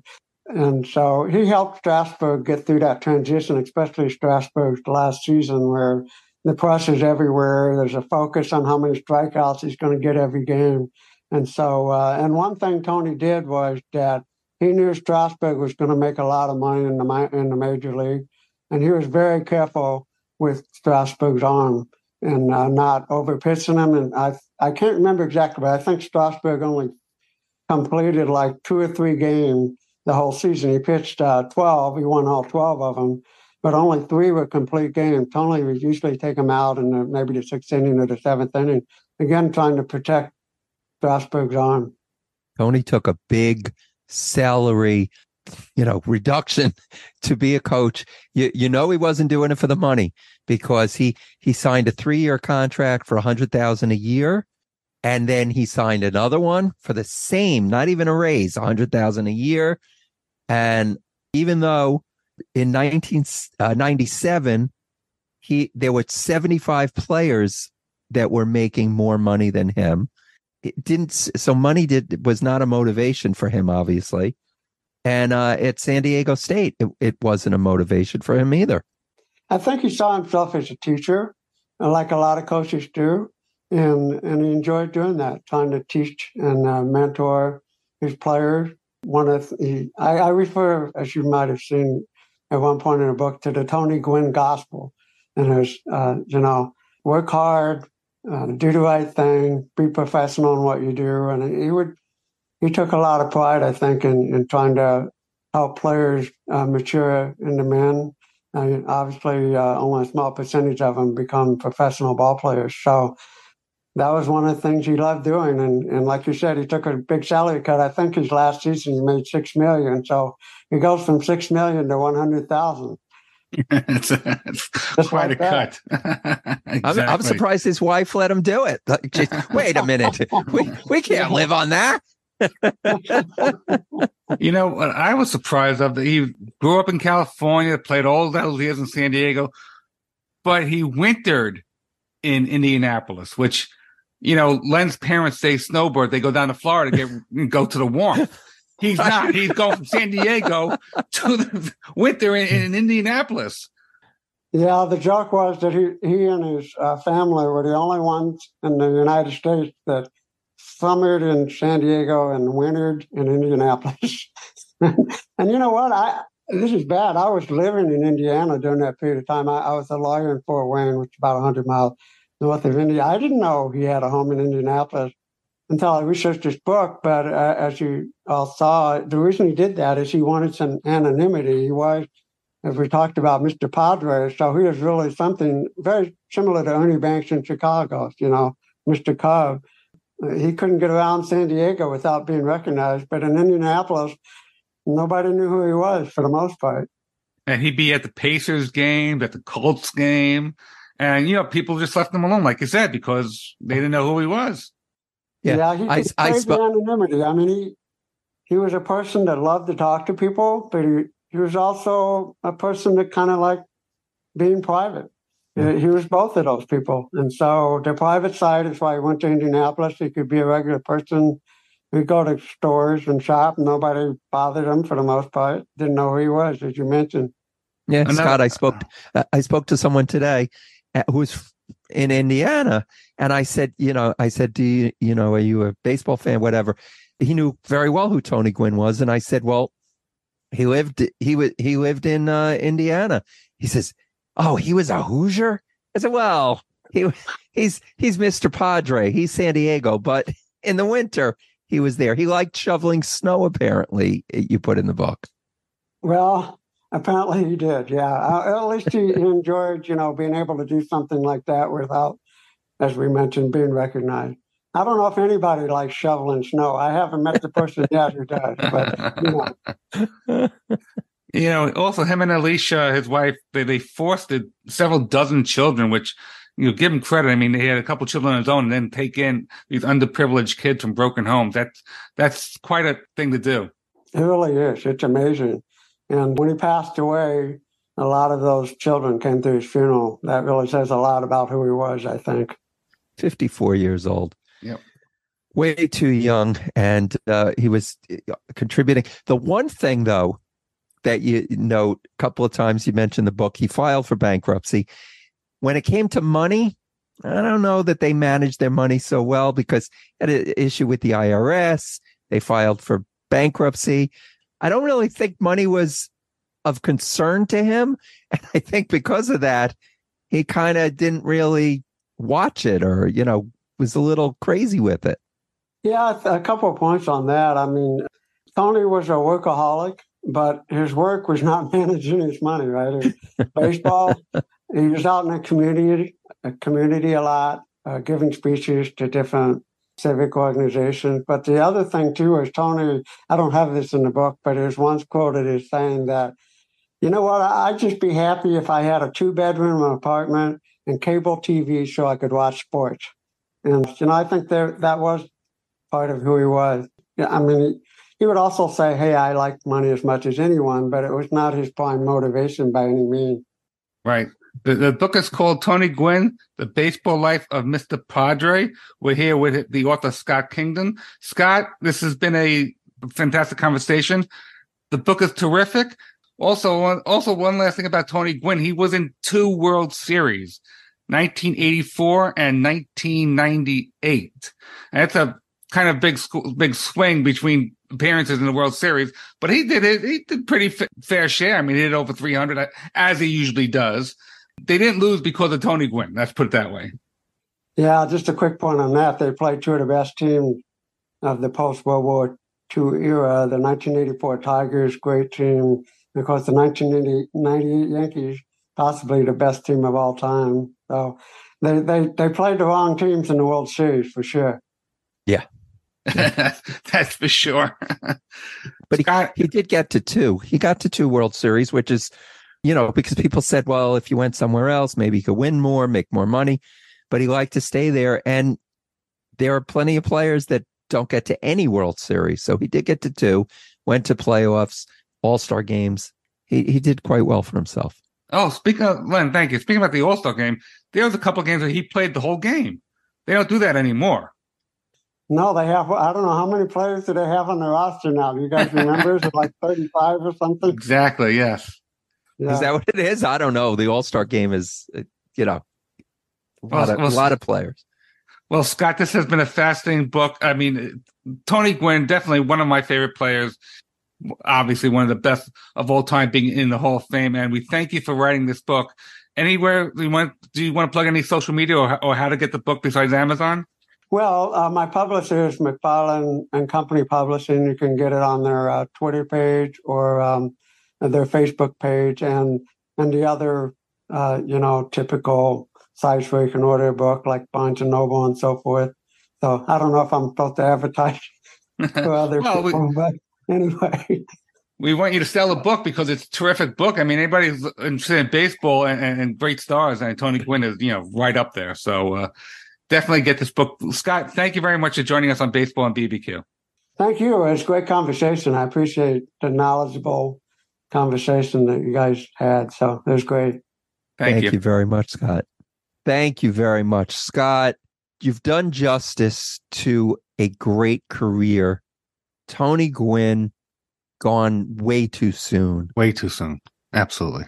Just uh, unbelievable. The guy the way he could handle that bat, just what a player. Really great player. One of the best.